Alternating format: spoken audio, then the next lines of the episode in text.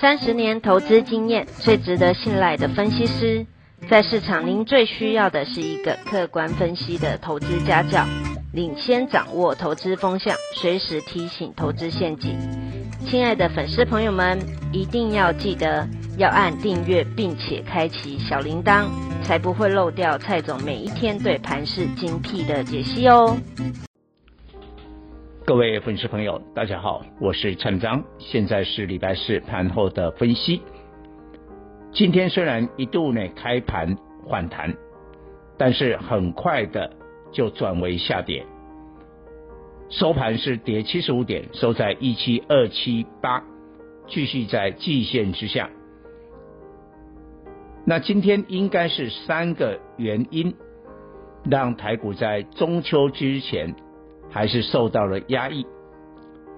第一个，台积电贴息，今天台积电除息二点七五元，比过去的季度除息金额更高，但是呢，秒填息大概也不过七分钟，最后呢下跌了，跌了四块，收在六百。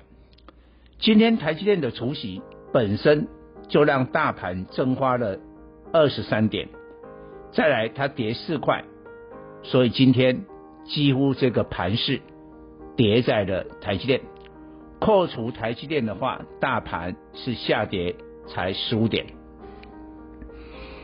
第二个原因，大陆股市跟香港股市今天跌幅都超过一趴，香港有很多的利空了哦。现在的利空指向了博弈，博弈的一个监理管理，所以香港股市破底，也使得大陆股市受到了波及。那大陆股市跟我们一样，也是四天的中秋连假，大陆股市最近有一个波段的涨幅，所以难免有一些调节的压力。那大陆股市一跌啊，就影响到我们的股票，为什么？今天大陆其实，在期货市场很多黑色系，呃，化工的期货是大涨，但是相关的股票呢，并没有跟上来。宝钢呢，开高走低，但也没有大跌的哈，但是至少没有涨。中远海控跌了四五趴，哎，这个就就让今天台湾的钢铁跟航运呢泄了气。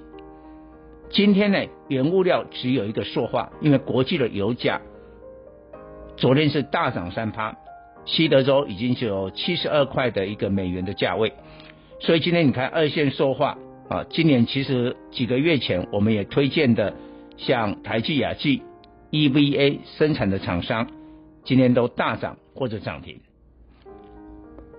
第三个原因，我觉得最重要。今天不仅量缩，还缩到今年的新低啊，只剩两千三百多亿的成交量，缩那么低的量，再加上这个长假的因素，让市场的气氛更加保守。你说今年双雄，好，台积电贴息，但是呢，联电也涨不到哪里去，这已经很厉害了。为什么？因为力量不够啊，你没办法支持。连电进一步的上涨啊，所以量能不足是主要的原因。但结论我告诉大家，尽管这三大因素，也许我们的粉丝朋友真的是会比较倾向于悲观。我认为这个盘势呢是闷，是沉闷，但不是悲观。我我觉得这个最后的行情一定会回到了正规的业绩，就像我昨天讲的一样，过完中秋以后，业绩成长，比如第三季财报好的股票应该会担任主流。